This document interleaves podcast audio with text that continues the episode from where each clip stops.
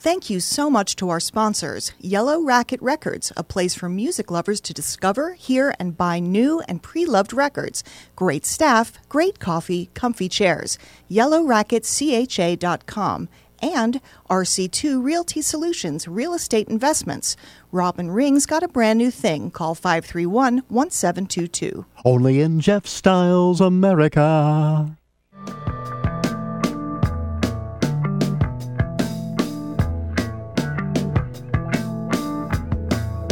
Hey folks, welcome back to Storyville. Storyville with old El Jefe here. Stories from my personal life, my past, the lives and pasts of my friends, people that I know. I know a lot of interesting people, and I've led a very interesting life. Got a lot of stories, and I'd like to share them with you once a week here at Storyville. Uh, the other podcast that we also do here, by the way, my name is Jeff Styles with a Y, Nooga's own Jeff Stiles, And uh, we do another podcast called Rockyology, an hour long music podcast, which we recorded yesterday. It will play on the radio station that employs me somewhat, well, I wouldn't say gainfully, but employs me kind of almost. Um, uh, on Friday, and then it'll be archived at fredpodcast.com, of course, the same place where you found Storyville today.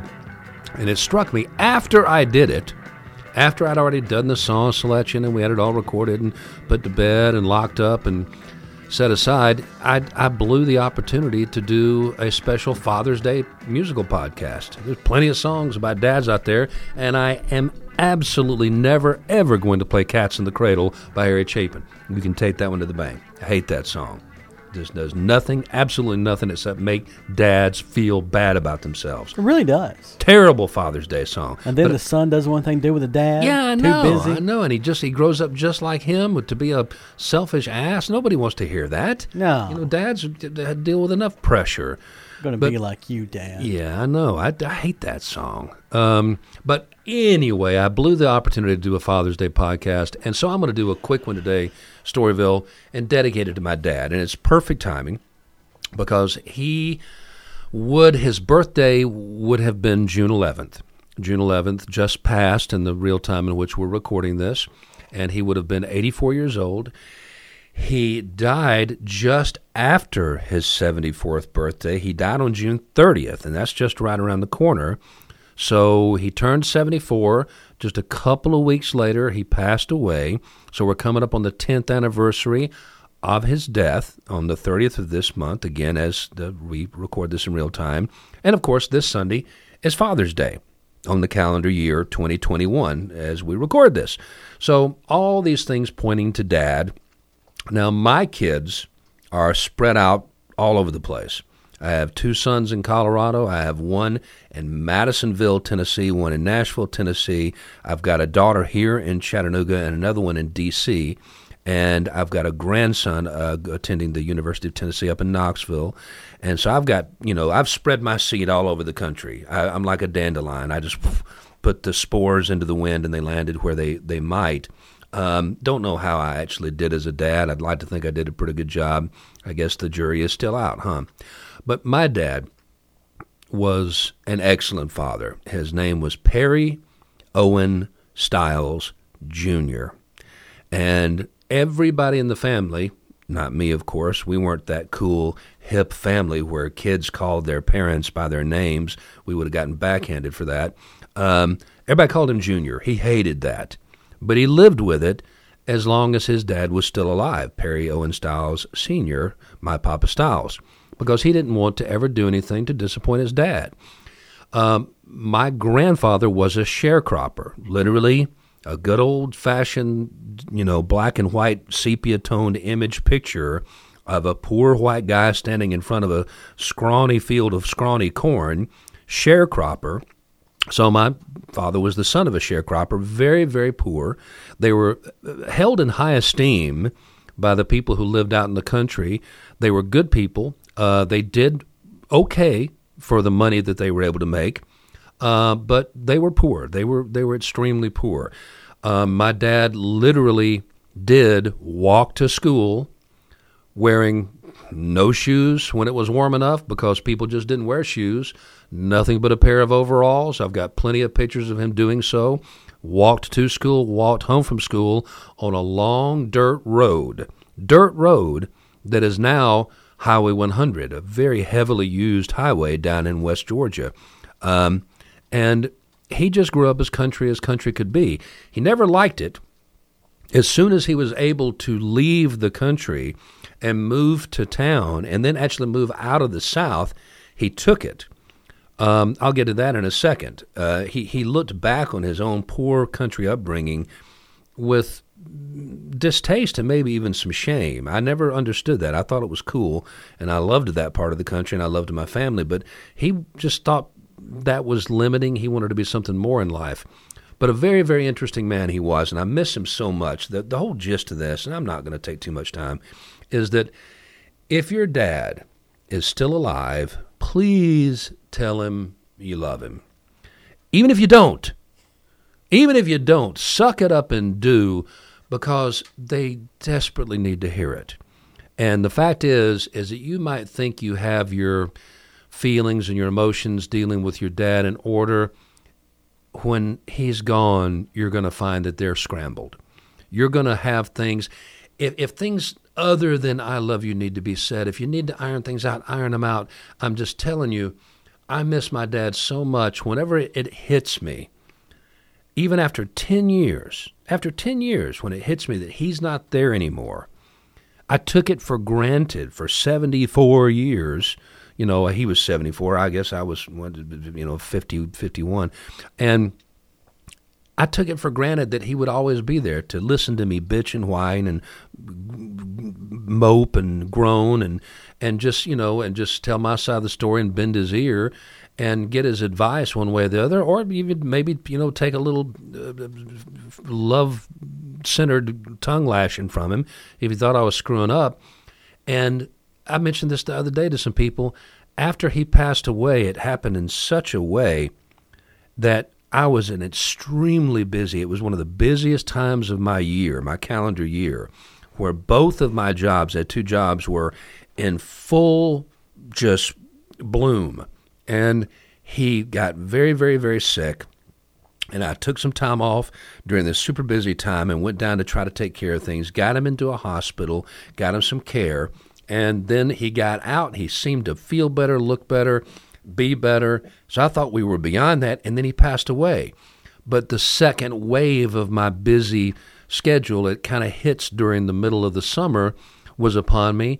So I ended up literally leaving my jobs, going down to the hometown, visiting the family, set up the funeral arrangements, did all the things a dutiful son should do, eulogized him at the service. I stayed one night with my family and then had to come back to Chattanooga to do my jobs, to, to continue to get my paychecks coming in. It was one year later to the day from when he died when I finally actually mourned. And I'll, I'll, that story, I've actually told it before, but it was a year later. I was kayaking by myself on a whitewater river, the Hiwassee, and had come into this little gentle spot, a little eddy outside of a rapid, and parked myself in my boat under a big bald eagle that was perched up in this bare tree and it was very low and it was extremely close to me and it didn't fly for like 20 minutes. It just sat there and fanned out its its wings and readjusted and looked at me and looked at me and then looked out again and fanned out its wings and readjusted. And i was just sitting there in awe of this magnificent raptor and just thinking what a special moment this is. And as soon as it took off from its perch it went down and it hit a fish brought it up out of the water took off with it into the woods on the other side and all of a sudden it struck me oh my god Today is my dad's birthday. Today's my dad's birthday. It hadn't occurred to me. It was only a year since he'd passed, not even quite, but I had let his birthday sneak up on me and had forgotten to call my sister, forgotten to call my stepmother, forgot to call my mother. It just bypassed me. My life was moving at too rapid a rate, and I just broke down and started sobbing. Just by myself on the river, it just hit me. And I became aware at that point, and I've talked to several people about this since. I know, this is not arguable, I know for a fact that the human brain registers anniversaries. You may not remember it consciously. It may not be on your reminder calendar. It may not be on your, you know, your your phone updates. Here's what you need to be thinking about, your itinerary, whatever that you keep, but your your brain knows when an anniversary rolls around. And that was a perfect example of how inside I knew and I had all this pent up feeling and emotion. I had never grieved. I had been so busy, I rushed through the funeral process. And, and then I did that day. I just cried and cried and cried, and then I got it out of my system, and I felt like the eagle was a message from my dad from beyond. It was actually a beautiful moment. Um, but let me just uh, advise you once they're gone, you will be left, no matter how hard you try, with a bunch of things you wish you had said. So at least try so that list is shorter. Um, something else I mentioned to my coworkers in here the other day when we were talking about this, this came up. And I said, you know, I had, you know, I've got, I had a cell phone and uh, I, I, hate cell phones. I hate technology in general, but I had a cell phone, and he was in my contacts, of course. And like everybody else who has a phone, you know, I used to memorize phone numbers, but once you have them in your contact, you kind of t- tend to forget the numbers, right? And at least a dozen times following his death, probably for that whole year, I would occasionally grab my phone and just muscle memory, I'd hit dad in my contacts to call him. I'd, I'd forgotten. I'd forgotten he wasn't there anymore.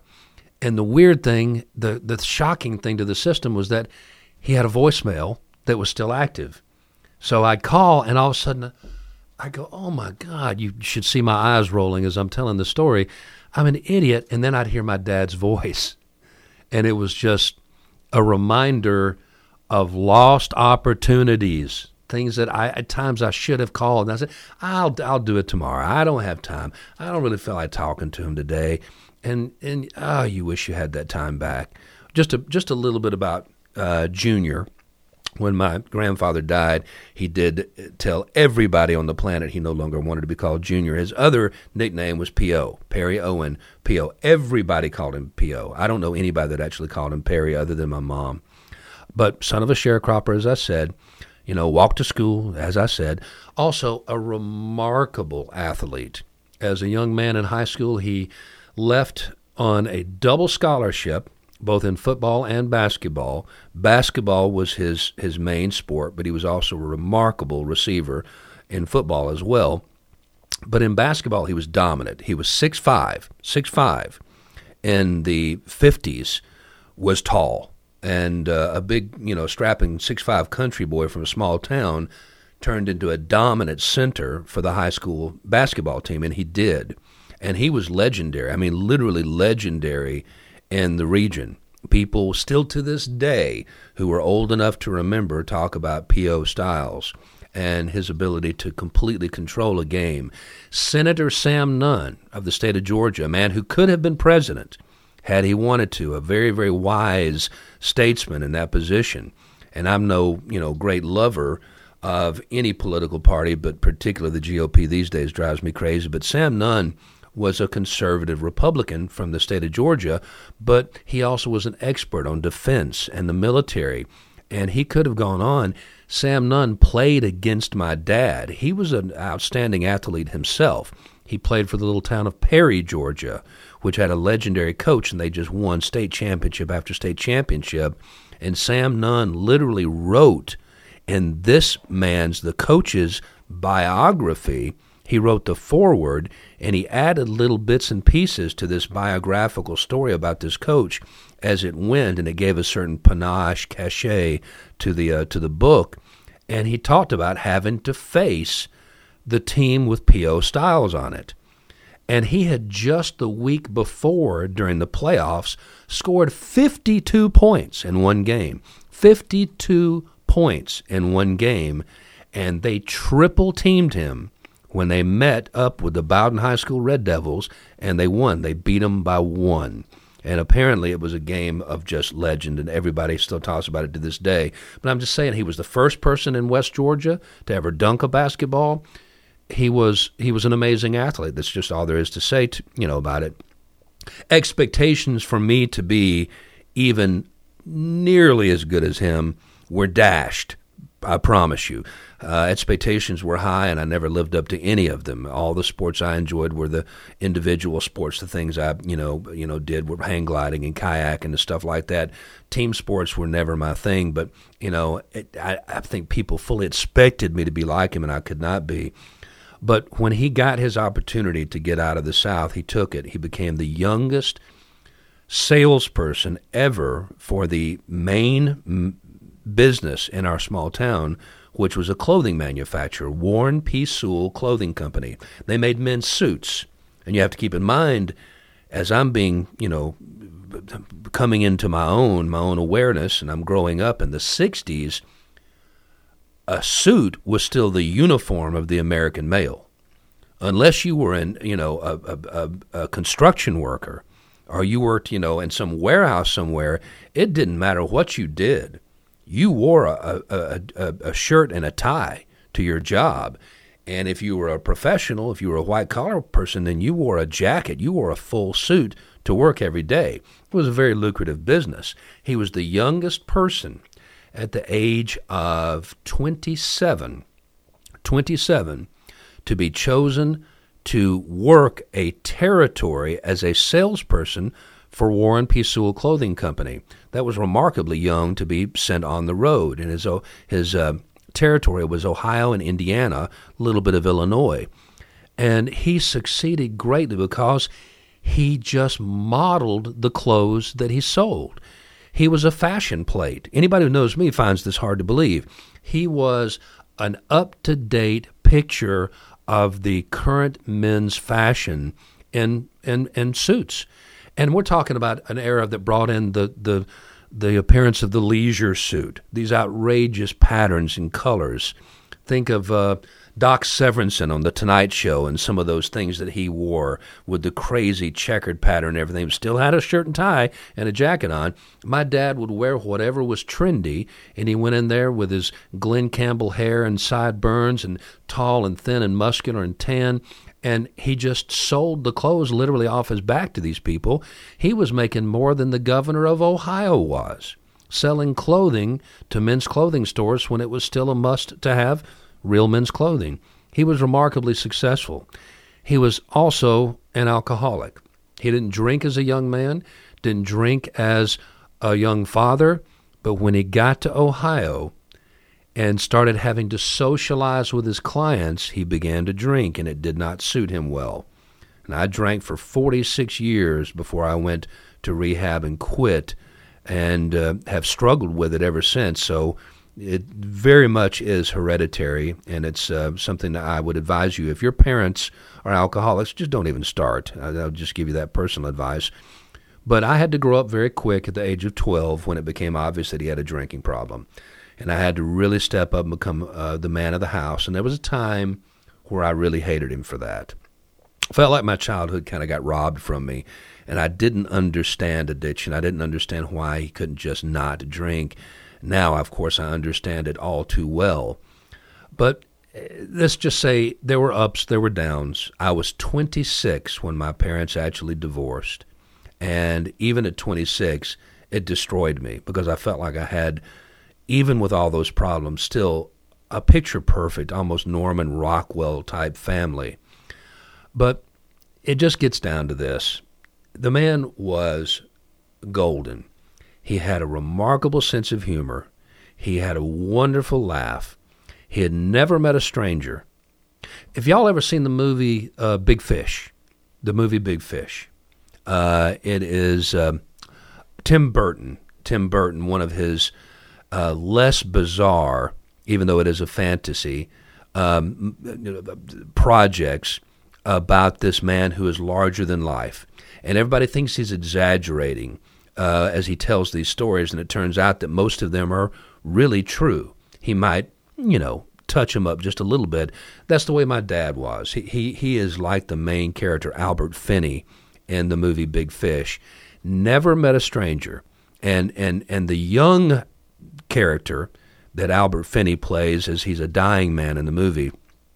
Uh, Ewan McGregor plays the young man, and he continually says, "If there's anything they can say about me, is that I'm sociable." I am a social creature. I love people. And he just does it with this big smile on his face, and that was my dad. Um, I watched him do it more times than I can count. If he and I were out and about, just the two of us, especially, I mean, when he would come to visit me in Tennessee or we would go on vacation together and do stuff like this, he would make up a different story to everyone he met, to the waitress that came to our table, to the guy he just met up at the bar getting a drink, to whoever it was that we ran into as we're leaving the restaurant, he would just come up with these stories as to who he was and his name. He would just fabricate entire tales and histories that were just completely just just off the scale, fantastical, and he just did it because it tickled him. He did it because it pleased him. He liked meeting people and he would make up these stories just off the cuff and he would remember every detail of every story with the person he told it to and then he'd tell a different story to somebody 2 minutes later and he would remember every detail of that story and he'd have all these conversations going on over the course of the evening and he would keep up with who he was supposed to be and it was just this game he played he was he was tremendously funny to watch and just to see him engage with people and if you remember him you remember him with a smile on his face, laughing, and usually enjoying life.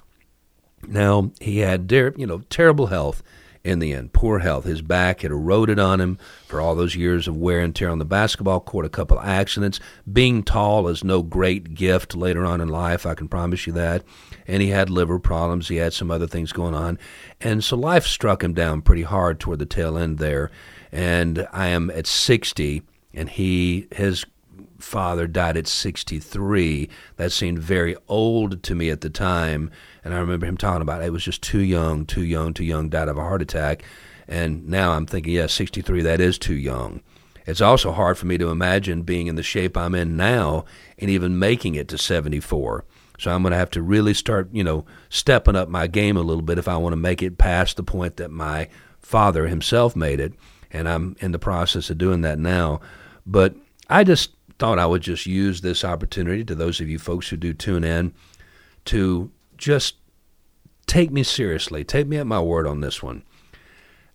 Most of the things they talk about that are going to happen to you as you grow older, all of those old cliches and saws and wives' tales and bumper stickers you've heard, you know, through your young life, and you're thinking, sure, sure, sure, old man, old war stories, they're all true. They all come true at some point and they all happen to you. So trust me on this one as somebody who's been through it. If your father is still on this planet, try your best to clear as much territory as you can, to clear the air, to clear the smoke, say what you need to say, iron out the problems that you have, make the attempt. You know, you can only, you know, really clean your side of the street. That's all you can do. You can do what you can do and you can't help what the other person can do, but you would you will rest easier if you at least try. Open up the lines of communication.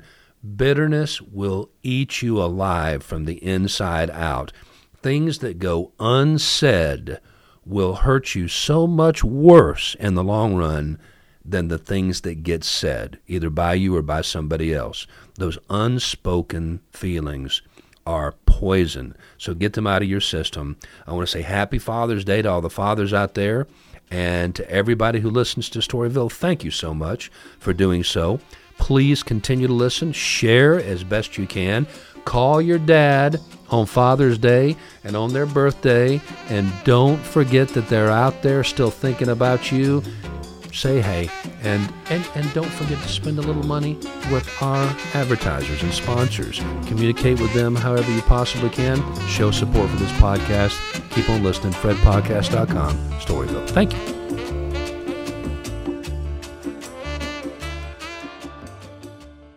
Fred Podcast wouldn't be possible without the support of our sponsors. Southern Segway, Chattanooga's first consumer Segway dealer. Find them at Southern Segway on Facebook and Instagram. Dr. Brett Moldenhauer, Institute for Acupuncture and Wellness, and North Spring Cryotherapy and Rejuvenation Center. Find them at northspring.com. For more, go to fredpodcast.com.